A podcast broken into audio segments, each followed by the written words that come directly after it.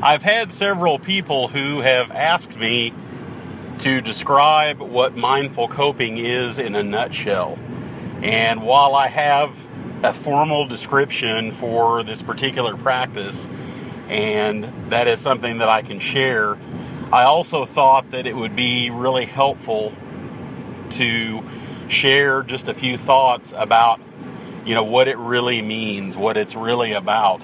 And I think that the best way to articulate that is to say that mindful coping is based in mindfulness practice. There, you know, this is an ancient technology that has been used for, you know, over 2,000 years.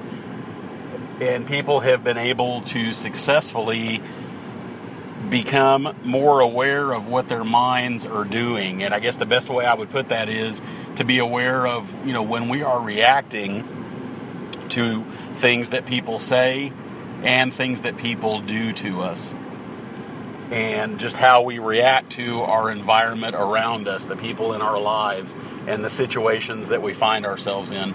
And I know that in a lot of cases, life can feel like a struggle of some sort. And I think that that is very valid. Sometimes there are, you know, real struggles. Sometimes there are things that feel maybe worse than they really are.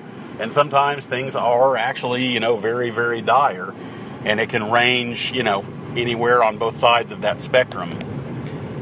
And it's, you know, this practice is not meant to ever minimize the seriousness of situations, which are, you know, there are many situations in life that are very grave and that are very serious and require a lot of thoughtful consideration and our full attention to determine how best to deal with them.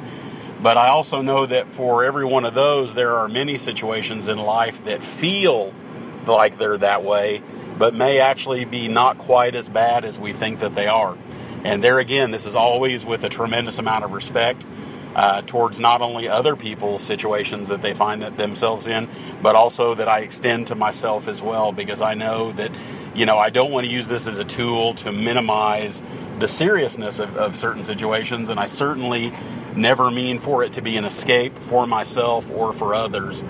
And that's really probably one of the things that is misunderstood in some cases about mindfulness practice in general. There are numerous different types of mindfulness practices, but I think sometimes it's it's very interesting. I have had discussions with people who have maybe heard of it but have never practiced it and have been under the impression that it can be some form of blissful escape.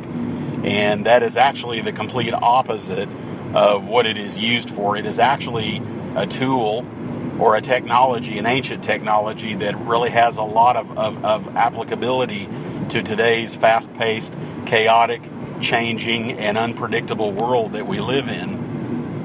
And it's really about actually being more aware of what is actually happening, about coming closer and being more present in the moment instead of running the opposite direction from what's going on and escaping to our minds where we tell ourselves stories about what we think is happening. This is about a, a, a practice that helps us return back to the present moment right in the middle of everything that is happening, even if, and most importantly, and most effectively, if it is uncomfortable. And that's really what it is about. It is, you know, all mindfulness practice, uh, as well as mindful coping, which is just one particular flavor or one particular application of mindfulness practice, is really about learning to be more uncomfortable, being more comfortable with being uncomfortable. And I know that for myself, I spent many, many years, decades, trying to escape that which was uncomfortable. And the more that I ran from it and escaped with it and developed different, you know, ways of dealing with avoiding those things that were uncomfortable, the more that I found that I suffered, the unhappier I became. Uh, the less I felt like I was living a genuine and authentic life, the more I felt like I was hiding from life and escaping from life. And, and ultimately found myself mired in chronic depression for most of my adult life. And 20 a little over 20 years ago, after getting to some of the lowest uh, the lowest point in my life, in my life and in my business work, uh, after you know being self-employed for over 20 years, I felt myself just at a dead end. I was miserable. I was not liking the life that I was living. And while I had a healthy, growing business, I didn't. I just really wasn't able to appreciate the gifts that I had, had been given. I really did not appreciate the work that I was doing. I did not appreciate the challenges that it presented, and I sought to escape. And the more I sought to escape the challenges and the uncomfortable things in my life, uh, the unhappier I became, the worse the chronic depression got, the darker things seemed to become. And it was just sort of by, seemingly by a quote unquote accident, as many things, as uh, the, the most beneficial things in life can sometimes happen to us in those ways, that it just was something I just bumped into. And I don't necessarily want to go into all the details because I'm not sure how really, how important it is to tell that whole story. But the short version is that mindfulness practice was something that I was just curious about. I had no idea that no one ever told me that it could help with chronic depression and that it could become a practice that could help me more fully engage with life and really more deeply uh, be uh, uh, present in each moment of life. And instead of turning away from it, you know, turning towards it and actually learning how to be what I refer to as comfortable with being uncomfortable. And the more I've done that, I think the easier it has become. And the more I have known that that's really that turning towards those things instead of away from them is really the key to happiness and overall health for me. And I feel like it's something that I have been wanting to share with others and have for many years now. But it's really going even deeper into mindful coping practice, there are mindfulness practices that are more about just focusing on quiet, quietening the mind, about just you know trying to deal with the thoughts that we get stuck in. And there's various you know focuses, uh, you know various focus that uh, each practice will have. And with mindful coping, at least what has really been most important to me is to utilize mindfulness practice in a way that helps me cope with everyday life. The, uh, the times that I do sit still and just pay attention to my mind are really just a form of practice like any other endeavor, like any other skill that we build. If I want to be able to pay more attention to my mind so that I don't get carried away about what I am telling myself or how I'm reacting to a particular situation or what a person is doing uh, to me or saying to me, I have to be able to have some sort of practice to help me come back to the present moment when I go off on a tangent, when I you know go off the rails, when I uh, suddenly get caught in a trance of fear or some other negative emotion, uh, a trance of reactivity or anger or uh, frustration, disappointment. Uh, you know, disengaging with life, a trance of being disengaged in life and just giving up and withdrawing. There's so many. I think there's over 30 negative emotions from what I have read and studied. And there are basically ways in which we can get stuck in any of those emotions, and basically, uh, you know, to a point where we're obsessively thinking uh, about those feelings, and we're developing stories in our mind. And that is really what I wanted to share today. That one of the most powerful benefits of mindful coping practice is that we it allows us if we practice it and really give ourselves over to it it is something that can help us be in the struggle without actually struggling. And that's not to say that there won't be situations where it will be difficult, where it will be challenging, where it, you know we will struggle some, but this actually gives us a way to reduce or minimize the amount of actual struggling we have to do. And any less, I would think, at least for me and the people that I have taught and you know this to and shared this with, that you know any less struggling we can do is really more energy that we can have available to be more focused in our work, to be more productive, to have a more joyful and meaningful experience at work and away from work with our families, with our friends, with our loved ones, and any work that we do, uh, you know, outside of ourselves, out in the community, any, any, any hobbies that we have, doing the things that really bring us joy and that bring us meaning. We can have more energy and, uh, you know, more willingness and more will to do those things and ultimately be more present and really enjoy those things more if we can minimize the amount of str- actual struggling we have to do because we're all going to have i'm sure as everybody knows we all do have challenges in life we all do have things that happen that we didn't necessarily uh, see coming. Uh, things that surprise us, you know, sometimes come upon us, and we're not necessarily 100% prepared for them. And I think this is where the, this practice, mindful coping practice, helps us to catch ourselves and real and be aware of what our minds are doing, so that we can say, you know, ah, okay, there I go again. You know, I'm I'm getting carried away with this particular emotion, and there I go again. I'm I'm obsessively thinking about this.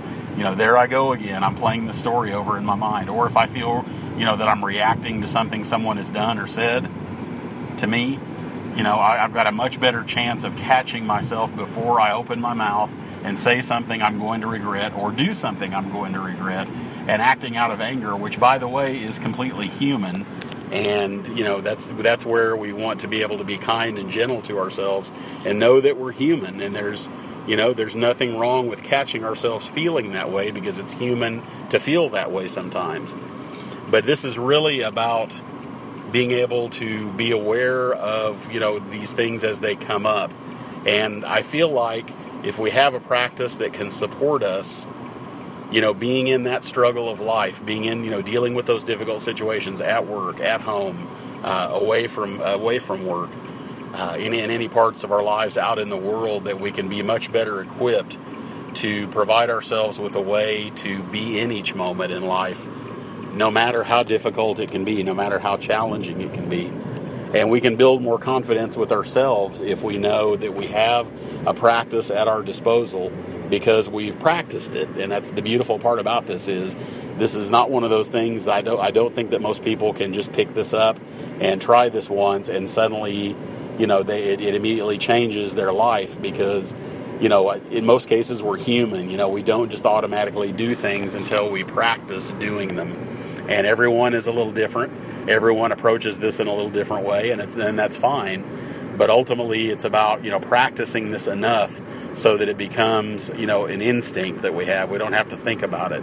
When something you know catches us off guard, when we find ourselves you know reacting to something and we're not really in it anymore, we're we're, we're inside our own story, and that is really what it boils down to. Is is that it's very easy to get confused being somewhere else in some sort of story we're telling ourselves, thinking that we're actually we're here, but we're really somewhere else.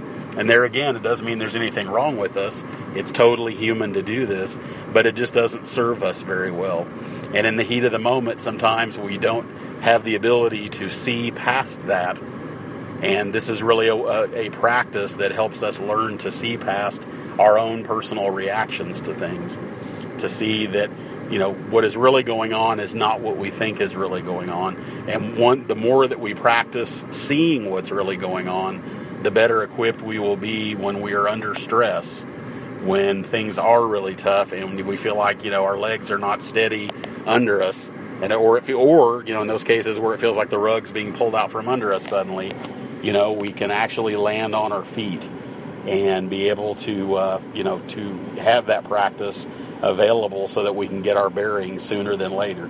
Uh, I will tell you, after you know over 20 years of engaging in this practice, I basically am no different than anybody else. I still react to things. I still, I you know, I could I could sit here for hours and tell stories about what I refer to as my greatest hits. You know, we all have certain habitual reactions to things that even when we realize and discover that these are habits of mind, when the time when times get tough and you know when the rubber meets the road, sometimes we're still going to react. And that is really the most important thing I can can pass along is is that you know this isn't meant to turn us into robots. Uh, this isn't meant to turn us into machines. You know, we're human, and it's just a matter of giving ourselves a higher likelihood that we will catch ourselves before we completely go off the rails and end up doing or saying something that we later wish that we hadn't. And hurting ourselves in the process because the more upset that we get, the more carried away that we get with negative emotions, and ultimately, the more we believe the stories that we tell ourselves about what is going on when that's not really what's going on in a lot of cases, the more that we suffer. And it takes a toll on us physically and it takes a toll on us emotionally and psychologically, and that reduces our ability to be able to, to deal effectively with life. And it impacts us in so many different ways that you know, this is a way of gradually increasing our ability to land back on our feet again when we get flipped upside down by different situations in life. I know that in the end, I know you know that everybody knows it won't necessarily guarantee a perfectly happy life. Uh, it doesn't mean that you know things suddenly magically will get better. It just means we'll be better equipped to more effectively deal with those things that we do you know do deal with. If we find ourselves in certain situations, you know, it won't change the fact that we we we have ended up in certain situations it can just help give us a more perspective, give us more perspective, so that we can hopefully deal more constructively with where we find ourselves. And if we're needing to uh, do certain things or figure out what to do to make positive changes in our lives, this gives us the ability to have more energy at our disposal and to have more of a clear perspective on what's really going on, so that hopefully when we make decisions and do and execute those decisions, we'll be in we'll be doing so from a much better, uh, more much more effective vantage point, and have a higher likelihood of having the desired outcome. And all at the same time, not being attached to any particular outcome. We know, and of course, it's human to want the best things to happen, and that that will not change engaging in this practice by doing so.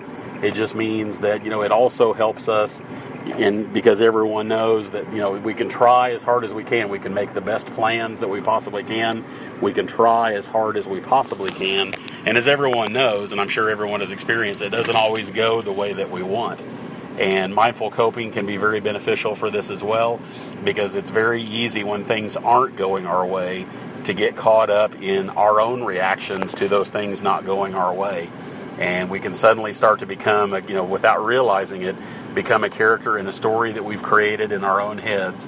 And we basically can turn and withdraw from life. Uh, we can begin to doubt ourselves. We can get into a place where we're afraid to try any further and we give up.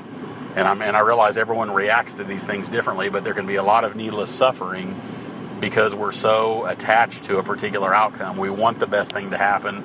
And if it doesn't necessarily happen that way, there again, with this practice, we are in a much better position to be able to land on our feet and deal with whatever happens because in life, as everyone knows, there are no guarantees. We just do our best and hope for the best, but ultimately we want to cope with whatever happens in the end and uh, try to keep moving forward the best we can.